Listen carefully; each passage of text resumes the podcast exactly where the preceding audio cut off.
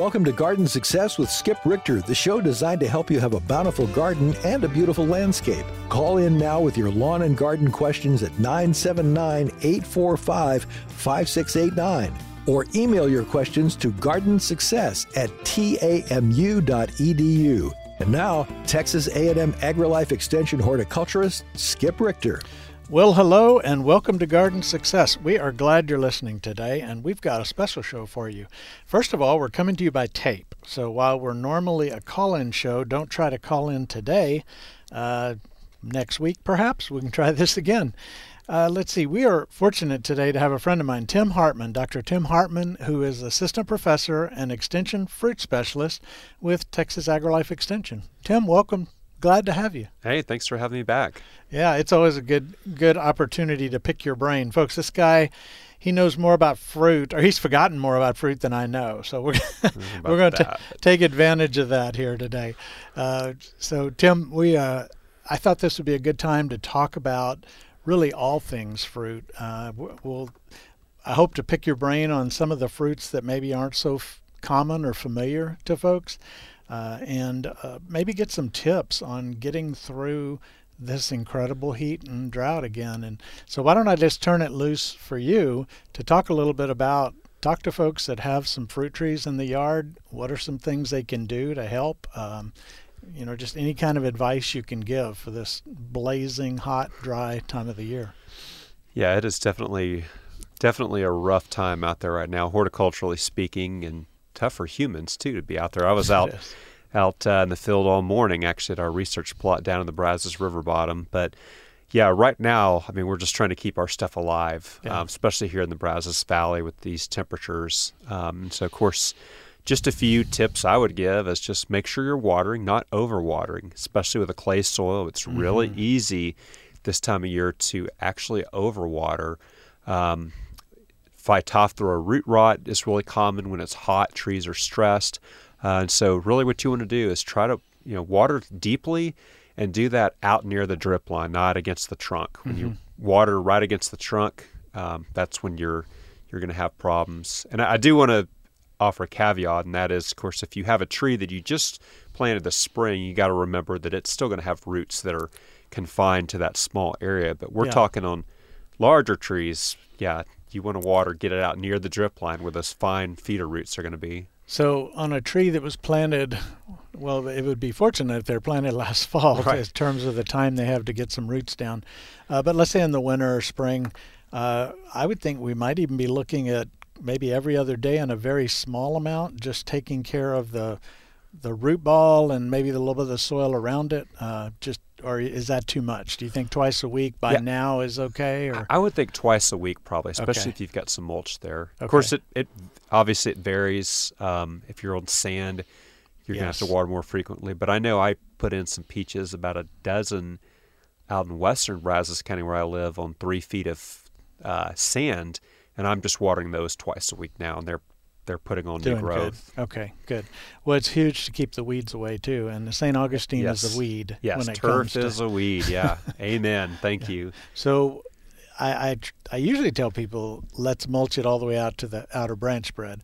Aesthetically, in a landscape, that's not always acceptable to people, but if you ask the tree, it would say absolutely, uh-huh. if not more. Yes. Right? Yes. To give that mulch, especially in, on a young tree too. Mm-hmm.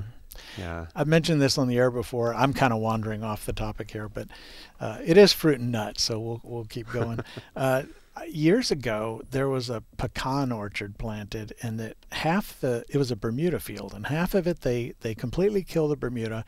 The other half they left it and kept it mowed, and they planted pecan trees. And five years later, I think it was Doctor McEachern probably took a picture, uh-huh. and it, the difference between a pecan tree growing with no competition and a pecan tree growing competing with Bermuda Bermuda grass, it was like three times I difference in five imagine. years. I mean, yeah. it was it was huge. Yeah. And I wish I had that picture now because I could show it to people and uh-huh. say, this is why forest floor environment all around that tree. You know, yeah. get, get some compost. And... Perf- yeah, perfect teaching tool. Yeah, absolutely. It is. A picture is worth a thousand words. Uh-huh. Well, you mentioned not overwatering, and it, you know, people think about, well, if, if it's so hot, I just have to water, water, water. But what we we're really trying to do is keep the soil moist, because when you put roots in an anaerobic situation and the demands are through the roof and the roots can't respire, I mean, that's, you can kill a plant faster by, that way than oh, just, yeah. faster than by drought. Yes. Uh, you know. Yeah, so don't don't overdo it. Yes. That's good advice. That is real good advice. And our fruit trees, the the spring blooming uh, fruit trees that we have, they're setting their fruit buds last month and this month primarily, I think is what you were telling me, uh, for next year, right? Yeah, especially stone fruit. Um, it, it kind of varies with some of the other the other crops. Of course, we have things like strawberries, for example, that are a little bit different, figs yeah. that can produce on, on new wood new and growth. everything. But yeah, most of them produce on this year's growth. Mm-hmm. So in other words, what you see growing right now this year, making new growth with twenty, with in twenty twenty-three, mm-hmm. with new growth leaves on it, that will make your fruit in twenty twenty-four. Um, and so, yeah, I know for peaches, usually we say July, August, maybe a little bit into early September, mm-hmm. but really July and August. Yeah. So, and and really, that's a, a. I'm glad you mentioned that, because uh, going back to watering, you know, you think about doubles or blind nodes where we don't have uh, good. active mm-hmm. buds, uh, viable buds on peaches. You're talking about a branch that there's leaves here and then there's a space and then there's some leaves? Yeah, or, or in the wintertime when it comes to pruning, you may have had leaves all along there, but you oh. won't have buds actually there. I see. And that's actually a problem we see uh, due to heat, but also uh, water stress. Okay. So, yeah. And and I know on some varieties, like I believe, like June Gold tends to have a tip, and I think the tips may be more a little more prominent when they go through trouble like this. Yes. Uh, on some varieties, yeah. Yeah, they tend to be real ap- apically dominant. Okay. So another reason, especially as you're getting that growth right now, you want it to be, you know, you want the tree to be as happy as possible. Yeah. Um, because again, you're making those flower buds for next year. Well, I know a lot of people that have peach trees around here are looking out the window and seeing something that is not growing. The leaves are kind of chartreuse colored rather than healthy green, and there's no fresh new growth, and they're really struggling along. Mm-hmm. So, well, that's good advice. Uh, you know, the, the, when you think about the most, I guess, familiar common fruit, we think about things like peaches and plums and apples and pears. You uh-huh. know, those are kind of, uh, for us, the real the real big deals. Uh, I've kind of given up on apples for this area. I know we have varieties that'll grow. We have varieties that'll produce some. Uh, but it just seems like we've stretched the apples so far south that our options are way more limited than they would be much farther north in Texas uh, than here. Yeah, you've, you've got the chilling issue, and then but we just have a lot of disease issues too. Of course, people want to point out, you know, cotton root rot, but not mm-hmm. all areas in Texas have cotton root rot. Right. You know, East Texas, obviously. We have oak root rot in East Texas. yeah, yeah, it's true, yeah. yeah, so Armillaria is going to be a problem anywhere. Um, but, uh, you know, really, it, in my opinion, it's more the disease issue. You know, mm-hmm. bacterial, fungal canker, and then you've got uh, bitter rot is a big problem. Mm-hmm. Bitter rot, is, if you're not familiar, that's kind of like your brown rot on peach. Um, it's that big of a problem and just something you have to yeah. spray for. Yeah.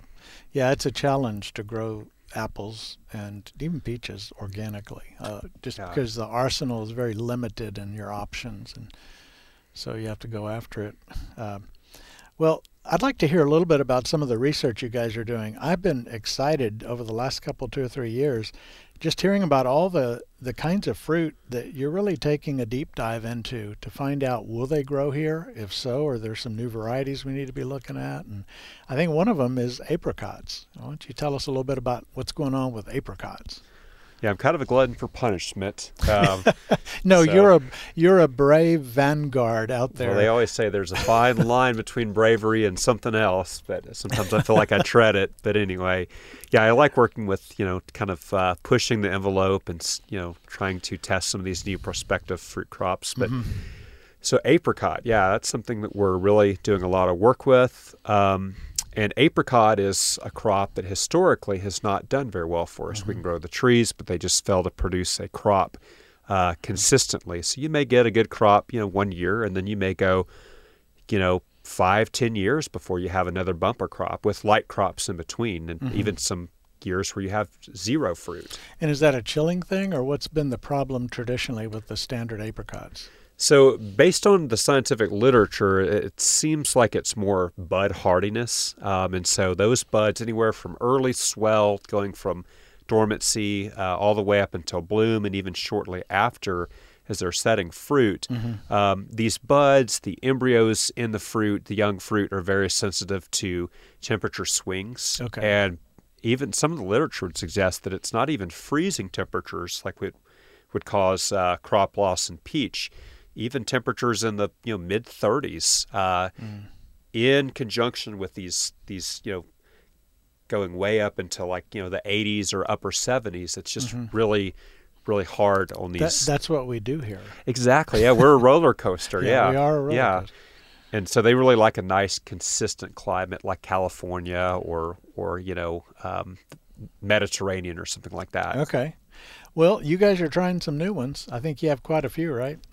Yeah, so we have, I want to say right now it's around one hundred fifty different varieties. Okay, but um, let me pause, folks. Did you hear that? one hundred fifty. I didn't even know there were fifty different apricot varieties. All right, go ahead. Sorry. Yeah, so I, I just, you know, I, I, my idea is, you know, we want to, from a genetics um, perspective, we want to cast that net wide. Uh, wide. Mm-hmm. You think about, you look at like grapes, you know, the history of grapes in Texas. Mm-hmm. You know, if they would have started out, if everyone would have started out with, say, um, Chardonnay, for example, mm-hmm. and it didn't work because of Pierce's disease and too hot of a climate, other diseases, they say, forget it, mm-hmm. we wouldn't have any grapes in Texas. Mm-hmm. But they kept looking at other varieties. Um, and so we're kind of looking at the same approach here with apricot. But uh, basically what I did is I I requested uh, budwood of everything that uh, the repository in Davis, California had that was a variety, okay. or cultivar, uh, more correctly. Um, if it was some wild type or breeding material, I said no. I had to draw mm-hmm. the line somewhere. And then any anyone that I could get from a nursery uh, that we haven't really looked at in Texas, I would buy a tree, get budwood off of it, and we're going to be, once these trees are, are finished, um, we're budding and growing these. Uh, they'll be planted out at about four locations around the state. Good. That's good. Good information. Yeah, and that's a lot. That's a lot of cultivars. Yeah, the hope is that some of these, like, you know, we have ones like, and I'm going to butcher this, but Paznotsvetusty from Ukraine. You can uh, say whatever and, you want, and we'll just assume it's right, because no, no one stands here to correct you except some, perhaps some Ukrainian listeners. Well, one of my favorite ones is Kar- Karma Tush, but, you know, the idea is, hey, you know, good chance that some of these will ha- will be better adapted than the five or six that we're typically growing in Texas. Yeah, what do we got? Blenheim, and what are some of the Blenheim, other common? Blenheim, Tisdale, Moor Park, um, you know, yeah. ones, ones like that that are pretty, uh, Brian is another common yeah. one, and so, yeah. Okay. Well, we're also, cool. The other thing we're doing is uh, we're trialing these under high tunnel greenhouses, too. Oh, We okay. actually have a grower, uh, very innovative grower, Russ Baker out in, in Gillespie County, who has several trees under high tunnel uh, where they're, you know, just kind of take the edge off that cold mm-hmm. in the spring. And he's had, I think, three consecutive, I don't want to jinx him, but three consecutive good crops of Blenheim apricot. Okay. Because so of the also, high tunnel. Because of the high tunnel, yeah. Because of that temperature fluctuation thing? Yeah, you're kind about? of, you know, if you look at someone's E K G after they just ran a marathon, it's mm-hmm. kind of like if you, those those uh, lower dips, if you could kind of curb those just a little bit where mm-hmm. you're not going as low, mm-hmm. um, just taking the edge off of some, kind of buffer it a little bit. Okay. Wow, that's, that's interesting. I think of an apricot as a pretty big tree. Uh, so you can fit them in a high tunnel. I guess you just have to prune them. Pretty yeah, good. A little different training system. Yeah, yeah, definitely high density. Okay. Well, cool. That apricots is good. Uh, you know, you've done a lot with figs, too. Uh, you know, right now the standard for us is Alma here.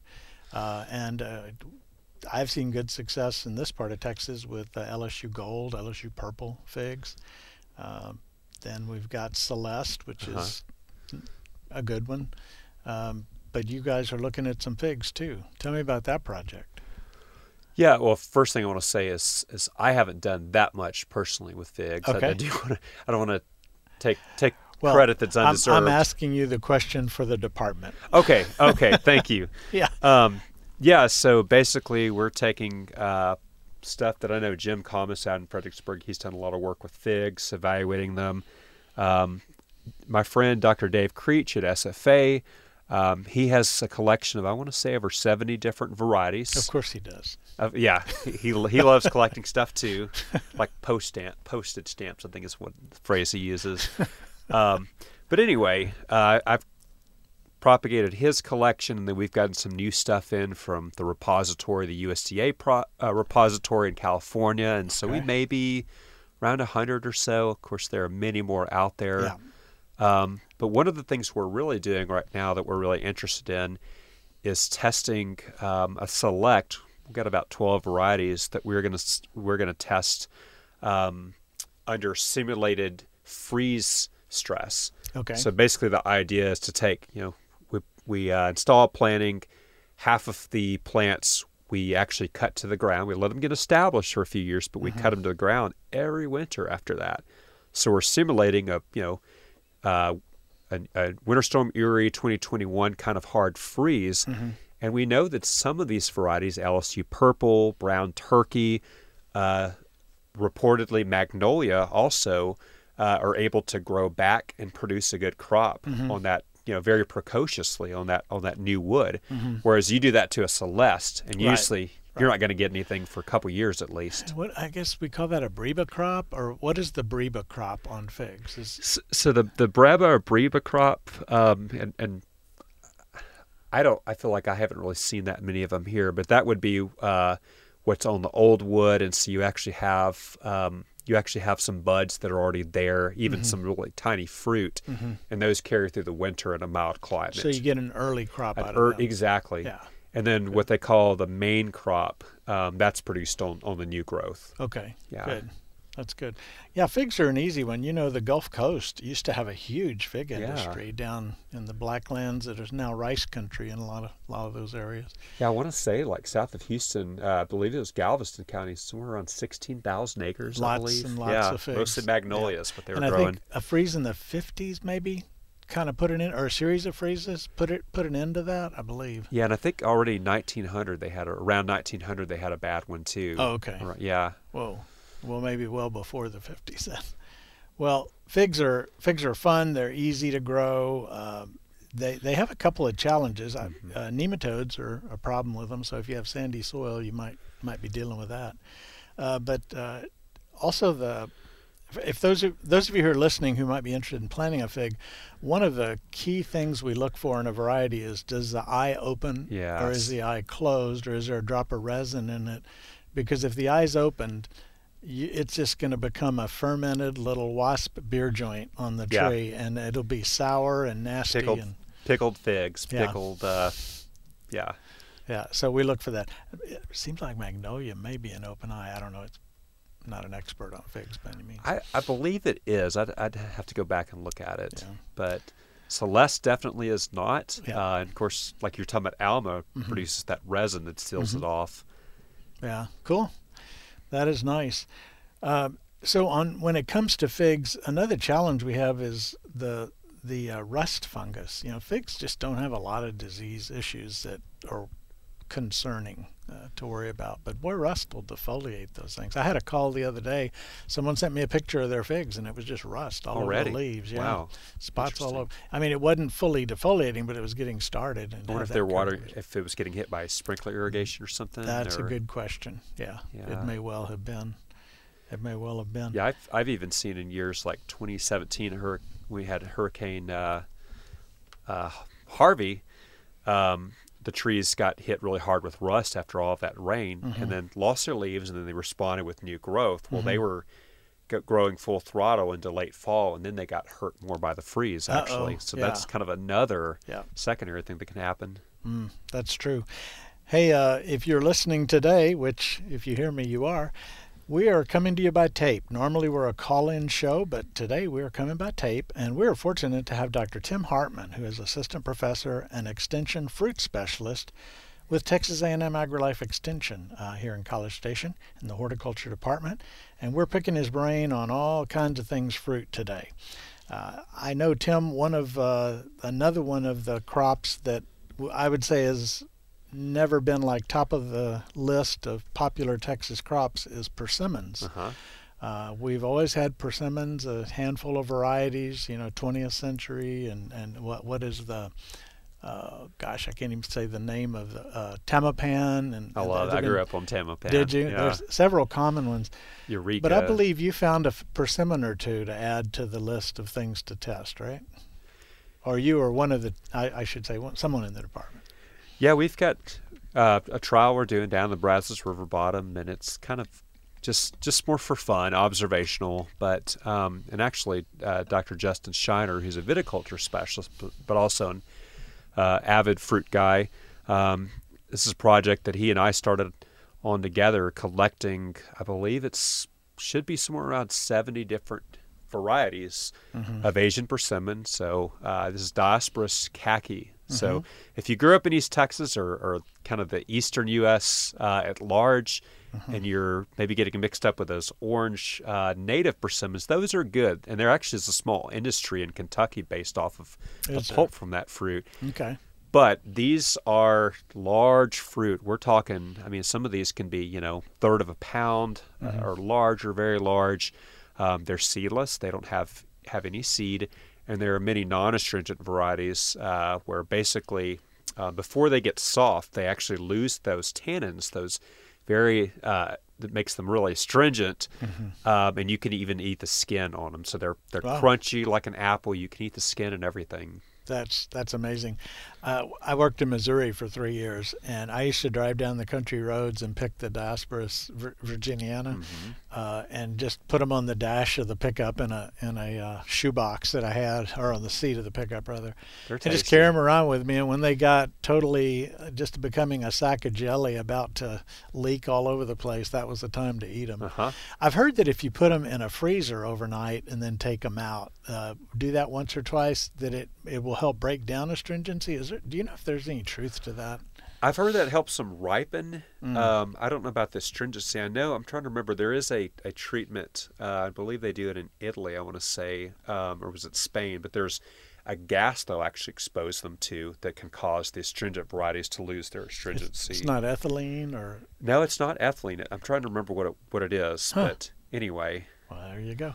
Well, I, I tell you, I understand the interest in the non-astringent, but in my opinion the astringent types seem to have better flavor yeah, as, a, as a general group. I think it's a richer, more uh, complex, just a yeah. just a more intense flavor.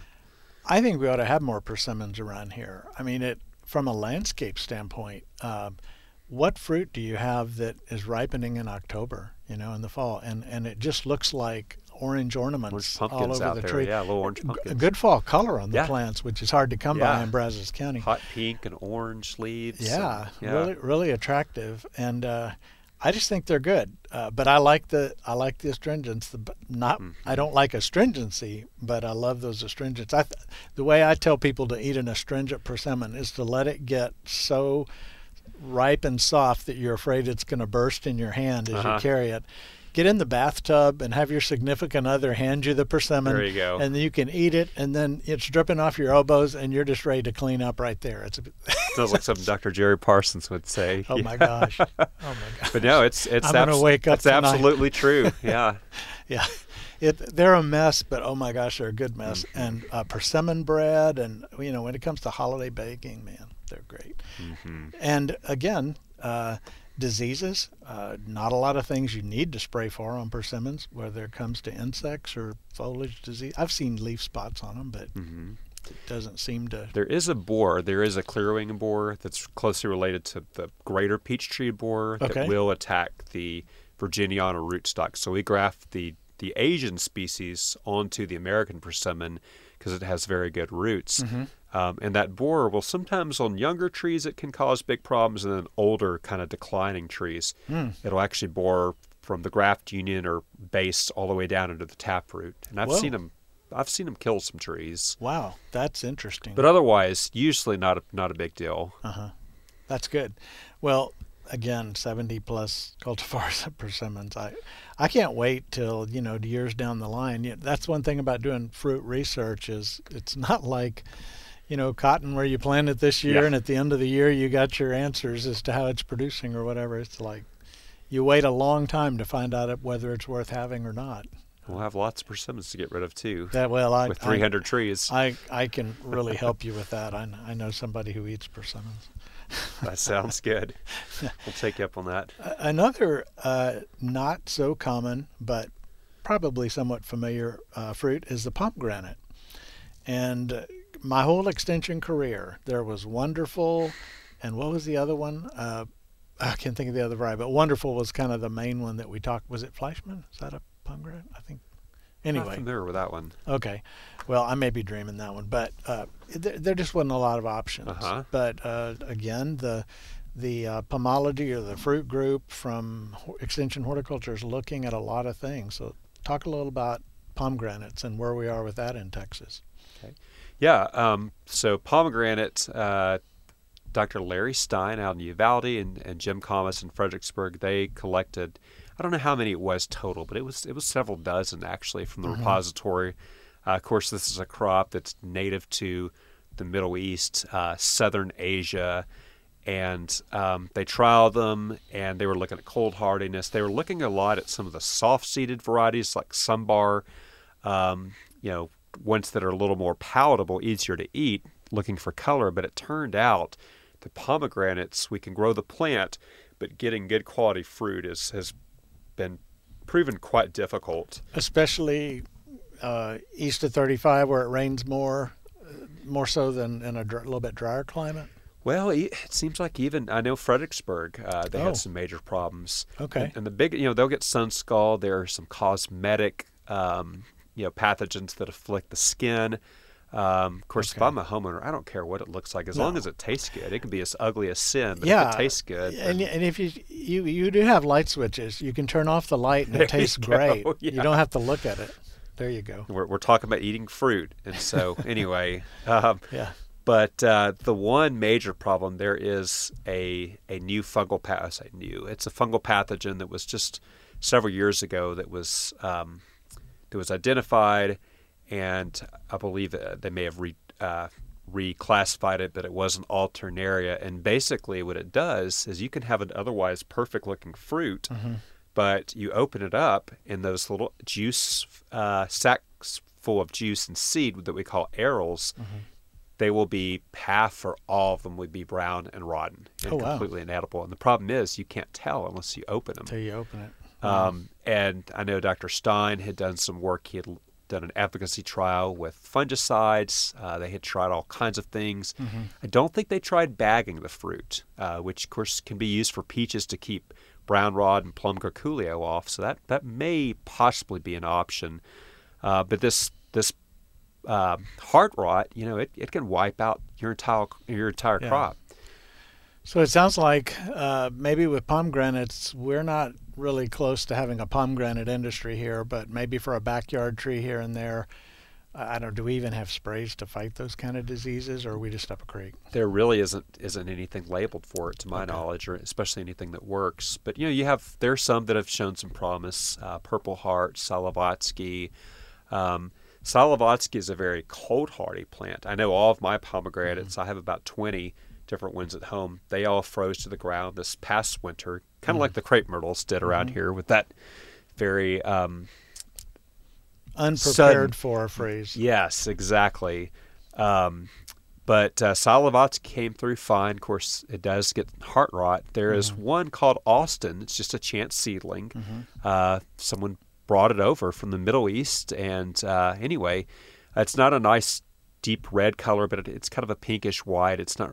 You know, not too exciting, but it's the only one that doesn't appear to really have that heart rot problem. That's good. However, it doesn't seem to have that much cold hardiness either. I know uh, for me it breaks bud early and can okay. get frozen back pretty easily. Yeah. So, well, that's good news. We'll you know, keep one, trying. One thing about these trials, you know, we're talking about getting out there and trying new things and playing around. And sometimes it's research. Sometimes it's just let's plant and let's watch and mm-hmm. learn.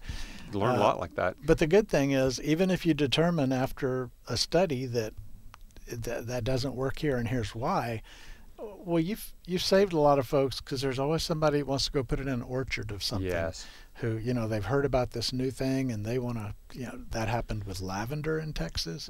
Now, that's not an orchard, but We got huge lavender the, farms. I'm from the lavender capital of Texas, Blanco. Blanco, yeah, Texas, yeah. yeah. And, you know, even out in Blanco, I've been in some fields where there's huge sections where the rot, rot has killed some plants, mm-hmm. and we're just not quite that Mediterranean uh, climate, I guess. Mm-hmm. but, but that's not to say no one can grow lavender because people are doing it, but uh, it, it does help to know the, the challenges. What you're up against, mm-hmm. yeah. Because, in, uh, and I'm not... I'm t I guess I'm talking to people listening because you know you know all this and more. But uh, when you invest in a fruit orchard, you're putting a lot of, a lot of money down up front. Oh yeah. And then you're having to wait years with all the input and the care and the expenses for that crop to come in. Mm-hmm. And uh, I planted a peach orchard one time up in Willis, Texas. It was a small one, but you know it was a pick your, gonna be a pick your uh-huh. own thing. And we, it took three years to get up to where we'd get a few fruit, and the third year and the fourth year both, it froze and mm. killed, took the crop out. Wow. So it's five years after I invested in irrigation and soil prep and purchased plants and took care of plants. You know, you finally started to... You know, it's kind of a... It's, it's not a walk in the clouds, as, no, as the no. movie for Vineyards uh, says. Uh, I, you know, one thing... I, this is getting off fruit into nuts, so I guess it's okay too. But I, I may have told you this before. There, there used to be an, a publication, and it was either, I think it was Arkansas. It could have been Kansas, but it, just not quite pecan country. You know, a little further up there. Uh-huh. And uh, there was an official extension publication that talked about planting pecans, and that you talked about investing your money and waiting. Oh, oh my gosh, yeah. That's what twenty, twenty years or something before you're. Well, anyway, it, at the end of the publication, it said, so if you're thinking about putting in a pecan orchard in whatever state this was, it says, I recommend you take your money and go to Las Vegas and stay there until every penny is gone, because at least that way you'll have the memory of a good time. Oh, wow. Is that is that truth? In a, you can't write that stuff anymore. That's pretty That's pretty good. No. I thought you were going to say take your money and burn it or something. No, like that. No. It was... Uh, There's a lot of truth in that humorous statement there. Yeah. All right, let's... Uh, yeah, there's there's also the journey, too, you know. It's not just the destination, but, yeah, when you're when you're taking your money and trying to... putting your livelihood at stake yep. on a large scale, it's yep. a totally different thing well, we, than just you know, your backyard. We have a lot of great pecan areas around Texas that, where, it's, where it does very well. And uh, but whenever you take a crop outside of its best zone... Mm-hmm. Things get a little weird, you know, that, that it becomes a little more iffy. Uh, pineapple guava. Mm-hmm. Now, I bet a lot of the listeners don't even know what a pineapple guava is. So why don't you tell us a little bit about that and some of the things you've been looking at and the results you've had, because we've had some doozy freezes to deal with. Okay, so pineapple guava is, um, to me, it kind of, it, it's a large evergreen shrub, small tree. It can be kind of a multi-trunk small tree, um, about the size of maybe like a Texas mountain laurel or something like that.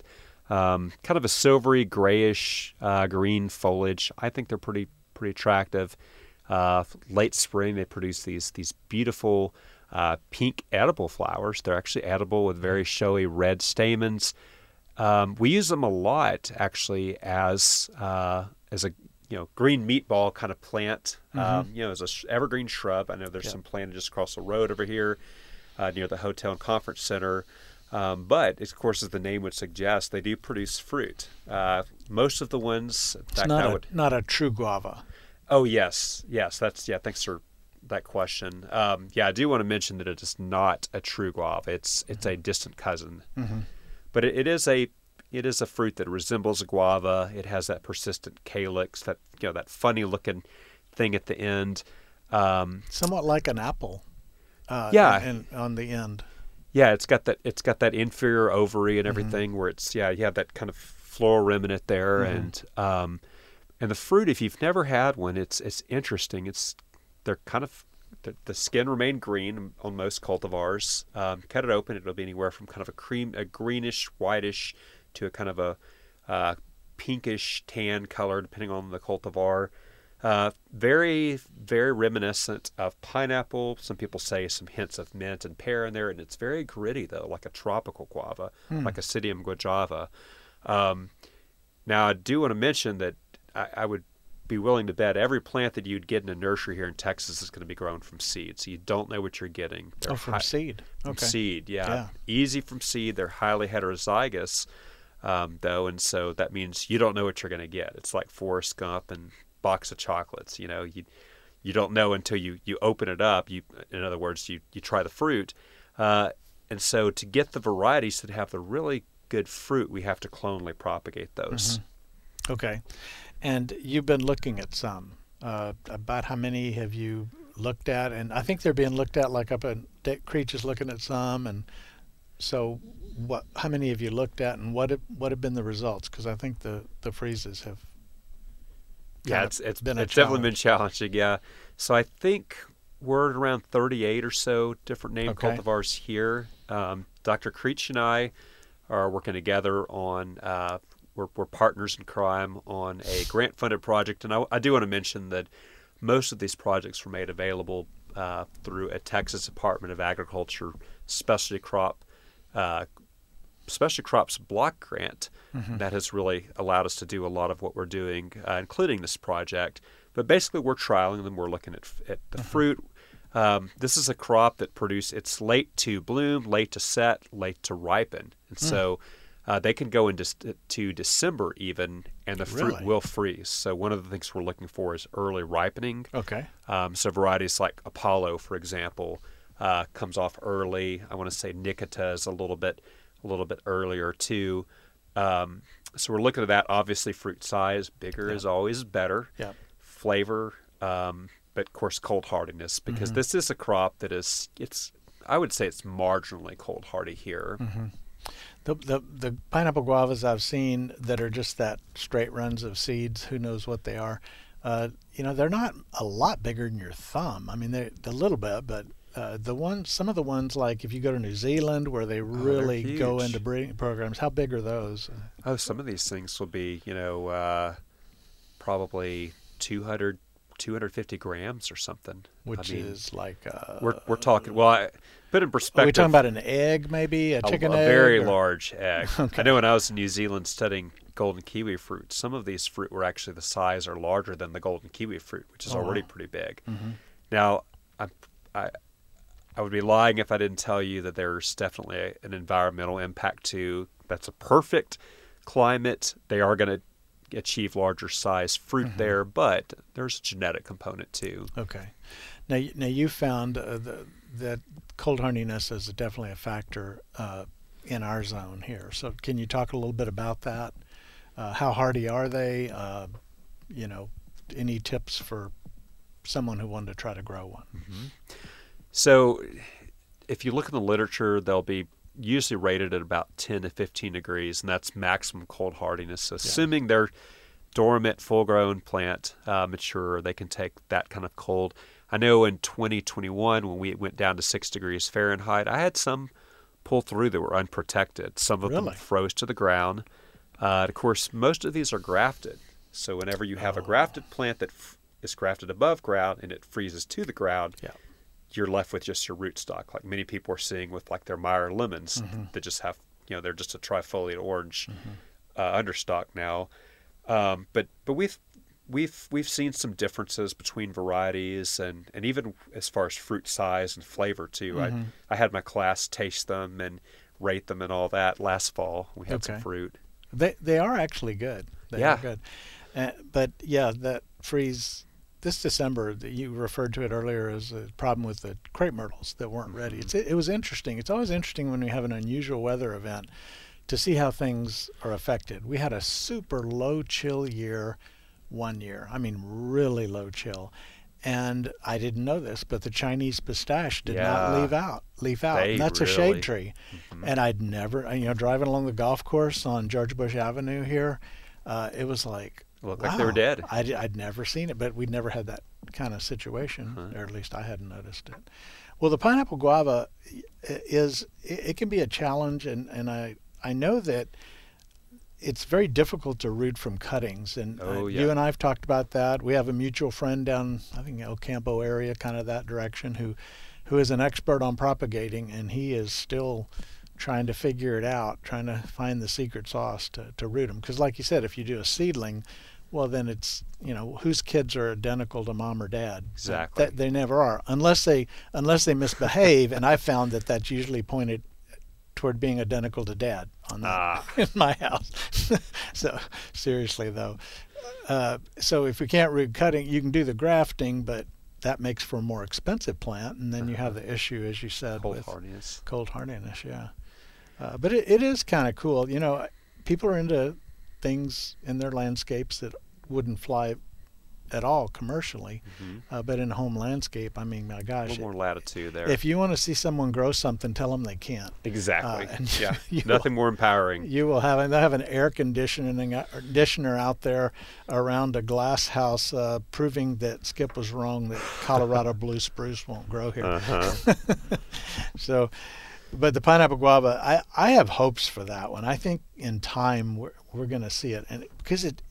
Like the like the uh, persimmon, it would be a great ornamentable. Oh, it would a be a great uh, what do you call it? Uh, edible landscaping yeah. uh, kind it's of plant. Pretty low input too. Doesn't mm-hmm. really have a lot of disease or pest issues either. Even the bark, the way the bark exfoliates, mm-hmm. is, if you prune it into a mini tree, I think it's really attractive. Mm-hmm. So. Very flaky bark, yeah. yeah. And I, I do have a master's student who right now is doing most of her thesis work on trying to improve cutting efficiency, because mm-hmm. you can get a few cuttings to root, but it's nowhere near commercially feasible for, you know, mm-hmm. a commercial uh, nursery operation. So we're trying to some different things, some kind of thinking outside of the box techniques, and mm-hmm. she just stuck the cuttings a couple weeks ago, so stay yeah. tuned. We'll, we'll see what we find. There you but, go. Well, you know, earlier you were talking uh, about apricots and about the fluctuations in temperature, like in spring, that they have to go through. Uh, we also have that weird fluctuations as we go into fall, and that's what caught our crepe myrtles unprepared last mm-hmm. year, and uh, pineapple guavas, and so it it is a challenge finding things that grow here that mm-hmm. with that kind of environment we have. Yeah, we're consistently inconsistent there our weather here. I like that. I may steal that one from you. Okay, well, here comes another crop.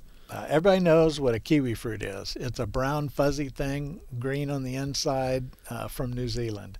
Uh, you know about other kinds of kiwi. Will you talk a little bit about the kiwi world and what's out there, and some of the things you guys have learned as you've tried some things here in Nacogdoches and other places? Yeah, so, you know, go for the gold. That's what everyone's interested in, the okay. golden kiwi fruit. Different species. That's what I did my uh, doctoral research on. And I think between us, Doctor Creech and I have around fifteen, twenty gold and about thirty green cultivars that we're looking at. Um, it's a vine, large vine. Think wisteria. Okay, uh, it doesn't it doesn't climb via twining um, uh, tendrils like a grapevine. It just wraps around. So very, very, very large plant. It's like a wisteria on steroids, uh, where it's happy, that is. It is deciduous, loses its leaves. Um, but I mentioned it's got to be where it's happy. It does like acidic soil. So it's not quite a blueberry, um, but it, it is more like a muscadine uh, in the sense that it does need soil that's below seven, uh, well-drained soil. Mm-hmm. So it loves East Texas in that respect. Needs good quality water. Uh, so sodium... Water with high sodium is not a good thing for it.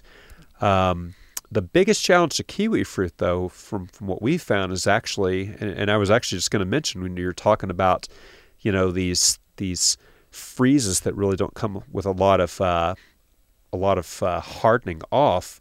Uh, kiwi fruit, when they're young, especially, are extremely sus- susceptible to fall freezes. Mm-hmm. I mean, and what's interesting is you can have a young plant can get frozen.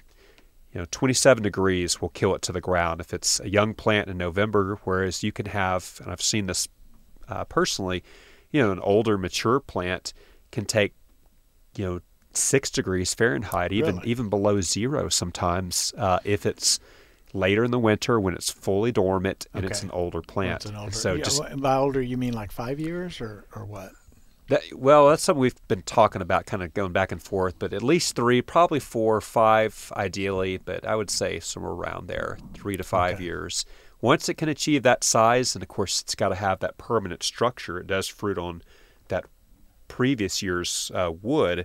Mm-hmm. Uh, once you get that permanent structure, it seems like, I got to be careful what I say here, yep, but yep. give false hope, but it seems like you're I don't want to say home free, but it's much, much more cold hardy if you can just get it past those first three or four years. There is something called uh, the hardy kiwi, uh-huh. uh, Actinidia arguta, uh-huh. or is yep. that it? Uh, but they're a little small, they're slick, and it's just a different monster. But it, it also doesn't just get real happy about being here. Yeah, yeah, that that's a that's an interesting one, and, and of course, if you ever go to the store and find them there, in, in kind of early fall, man, they're expensive, and they're and they're tasty little critters, um, and and as the name would suggest, they're very cold hardy, but they cannot stand the heat. Uh-huh. We have, or I should say, had about twenty-five varieties at our research farm, and we just got finished a couple weeks ago putting a light shade cloth over them. Okay, and we've already lost some from the heat. I mean, they really? just they don't like the heat, and ironically, we've had them killed by the fall freezes just because they weren't acclimated. They weren't ready. So and even would those, that be? I think Actinidia colomicta is mm-hmm. that another one of the hardy?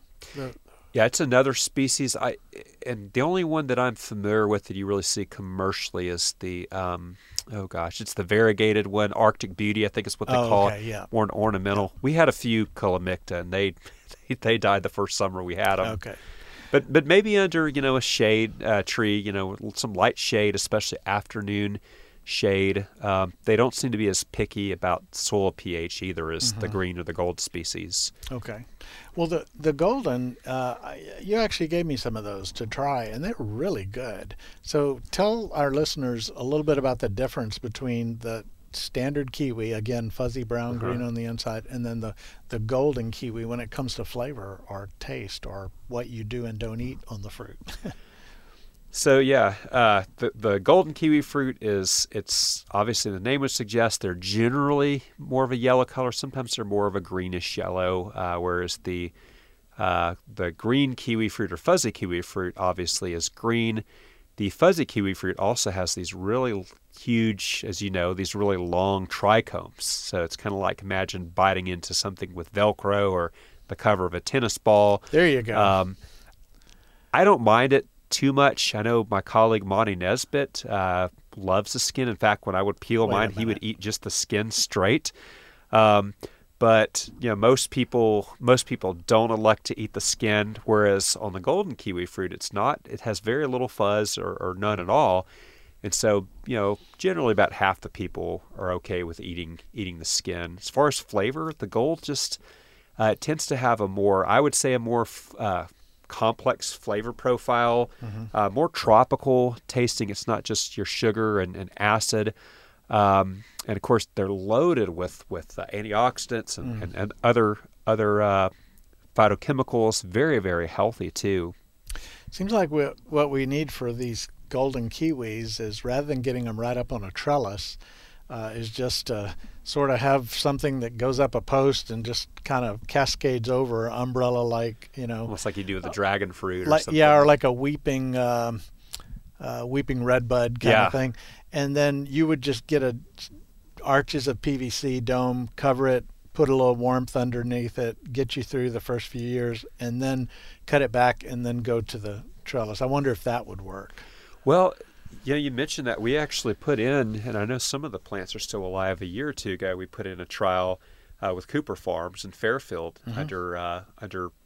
We'll call it a high tunnel, basically a, a toma- old tomato greenhouse where it could be covered, mm-hmm. but we had some issues with getting them established because it was this was actually last summer. Of course, not a good time to try to establish a plant. Yeah, but uh, but yeah, there there may be some potential there with that. Hmm.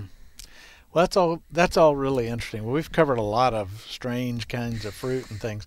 If you, those of you listening, if you go online to Aggie Horticulture website, it's Aggie-Horticulture. dot tamu dot e d u uh, There's a section on fruit, and there is a publication for everything you can imagine, and then I, there's a publication on how to grow avocados in mm-hmm. there, and and uh, I think uh, you guys are are starting the process of going back through those and saying how do we update it, uh, you know, what new varieties or changes might be needed. Uh, will you tell us a little bit about that? Uh, yeah, so that's one of our our summer assignments is to get these updated. Um, they were done before my time. Uh, I want to say in twenty fifteen, maybe some in twenty twelve. And so updating them with, you know, we've new new pest issues, maybe new varieties that show promise. Mm-hmm. Uh, so we're in the process of doing that. Uh, should be done hopefully by the end of this calendar year, but also adding some new ones. So, for example, I'm writing uh, you know, a new one on on apricot, mm-hmm. uh, kiwi fruit, and pineapple guava, and so okay. just trying to get some. Um, I think. Uh, Even elderberry. Uh, someone's doing one on elderberry even. So. You know, I've, I've heard of the, about those a lot. I've never grown elderberries before. And all I know is it's just this, almost like a perennial thing coming up out of the ground, mm-hmm. straight straight up out of the ground. And I see them in wet areas, like mm-hmm. like uh, banks of a creek or something like that. I know the place I live at right now, uh, which backs up to the Brazos River, there's some growing down there. Are you going to tell me that there's seventy plus varieties of elderberry somewhere? There, there may be. I know the U S D A repository has a lot. Oh my gosh! So this is just uh, that's funny. Well, yeah, elderberries. Uh, you know, elderberry wine. I mean, I guess uh, you make a lot of stuff out of the juice. Oh yeah, jellies and all kinds of stuff. Yeah, yeah. yeah.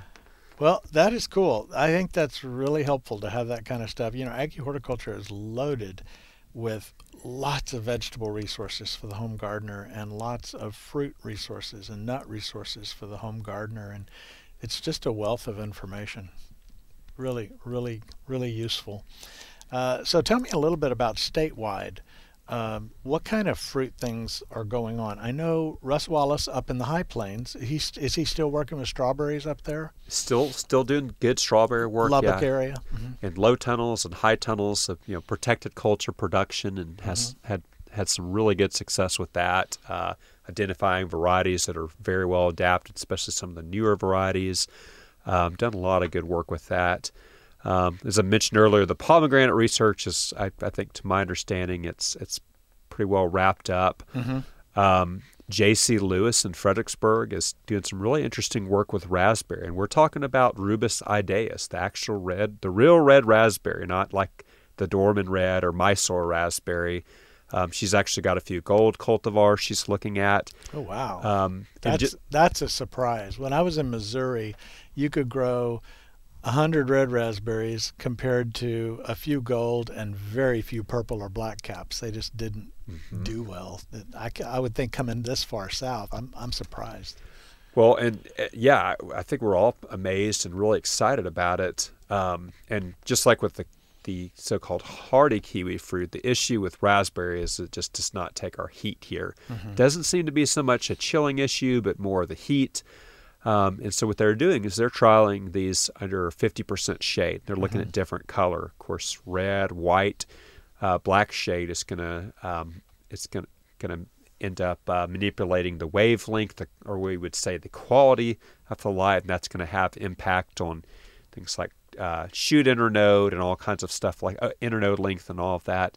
Uh, but what she's found is that fifty percent shade works pretty well, and she's identified about a half a dozen varieties that seem to, to work pretty well. Okay, and and these are what we call primocane bearings. See, normally with for those of you listening, uh, with blackberries and raspberries, the the cane grows one year as a primocane, and then the second year it fruits as a floracane, and then it dies. Mm-hmm. Uh, but now with blackberries and now raspberries, we have the primocane bearing. So the same year it grows, it fruits at the toward the end of the season.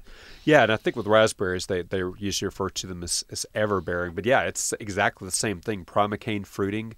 Um, and so what what they have elected to do is actually removing the floracane, so getting rid of that, that early crop, that main crop, uh, letting them start over with all new primocanes and then harvesting uh, later in the summer is what they've actually that, done. That's interesting. I worked with a grower when I was in Missouri uh, working with fruit, and Uh, they were doing the shade covering over uh-huh. Heritage, which is a red raspberry. Oh, yeah. It used to be an old standard. I think we, you guys are probably coming up with much better choices for Texas in, in the work in uh, Fredericksburg. Uh, but anyway, they he would uh, he we were trying mowing the whole thing to the ground, mm-hmm. and and so that it was only primocanes coming up, and then he had the shade cloth on them. And they were fruiting at a certain node number, and I can't remember what it was, huh. of the primocane. And so they would come in and they would hedge the top at a decent height uh-huh. to force side branches oh, yeah. to delay the fruiting a little bit later interesting. Uh, to spread it out. Oh yeah, that makes so, sense. Yeah, yeah. kind of interesting. Interesting stuff. Well, so I talked about the High Plains, the Lubbock area, and Russ Wallace, and then in Fredericksburg. Tell me, tell our listeners a little bit. We got about two minutes here. Tell our listeners a little bit about some of the things that are going on fruit-wise. And I know viticulture and grapes is a whole other world, so I'll have to get Justin or somebody in here on uh, Fran or somebody in here on that one. But uh, tell us just about the fruit things that are being looked at in Fredericksburg. Yeah, I know uh, they've still got uh, Jim Comis and J C Lewis. They've They're doing some some cool stuff with, with other crops. Uh, they've got a lot of pears they're looking at, pear varieties. Mm-hmm. uh, of course, they've they've been looking at figs there for a long time. Uh, like I said, pomegranates are pretty well wrapped up.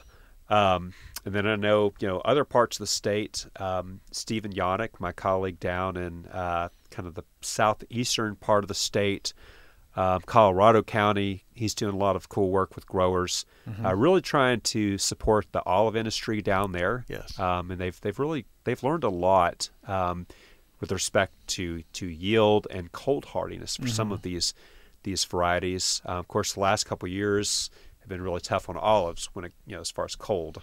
I know they they weren't ready for that. I think there may be something somewhat similar to what you're saying on kiwi, is where as the plant gets established, it's a little hardier than when it was young. Is that true?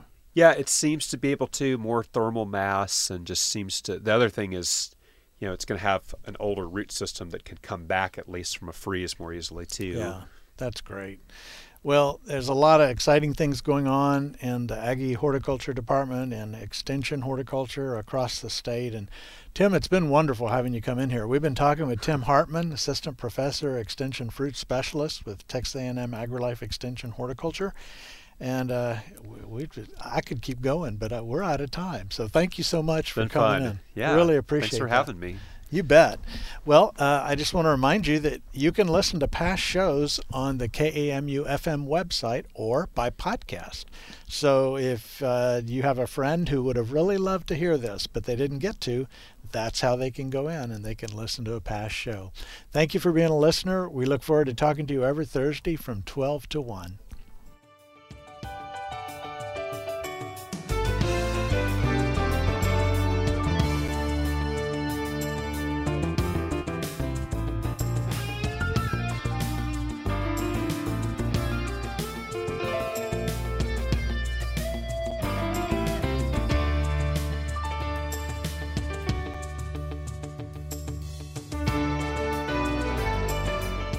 You've been listening to Garden Success with Texas A and M AgriLife Extension horticulturist Skip Richter. Join us again next week as Skip discusses your questions about gardening and landscaping in the Brazos Valley.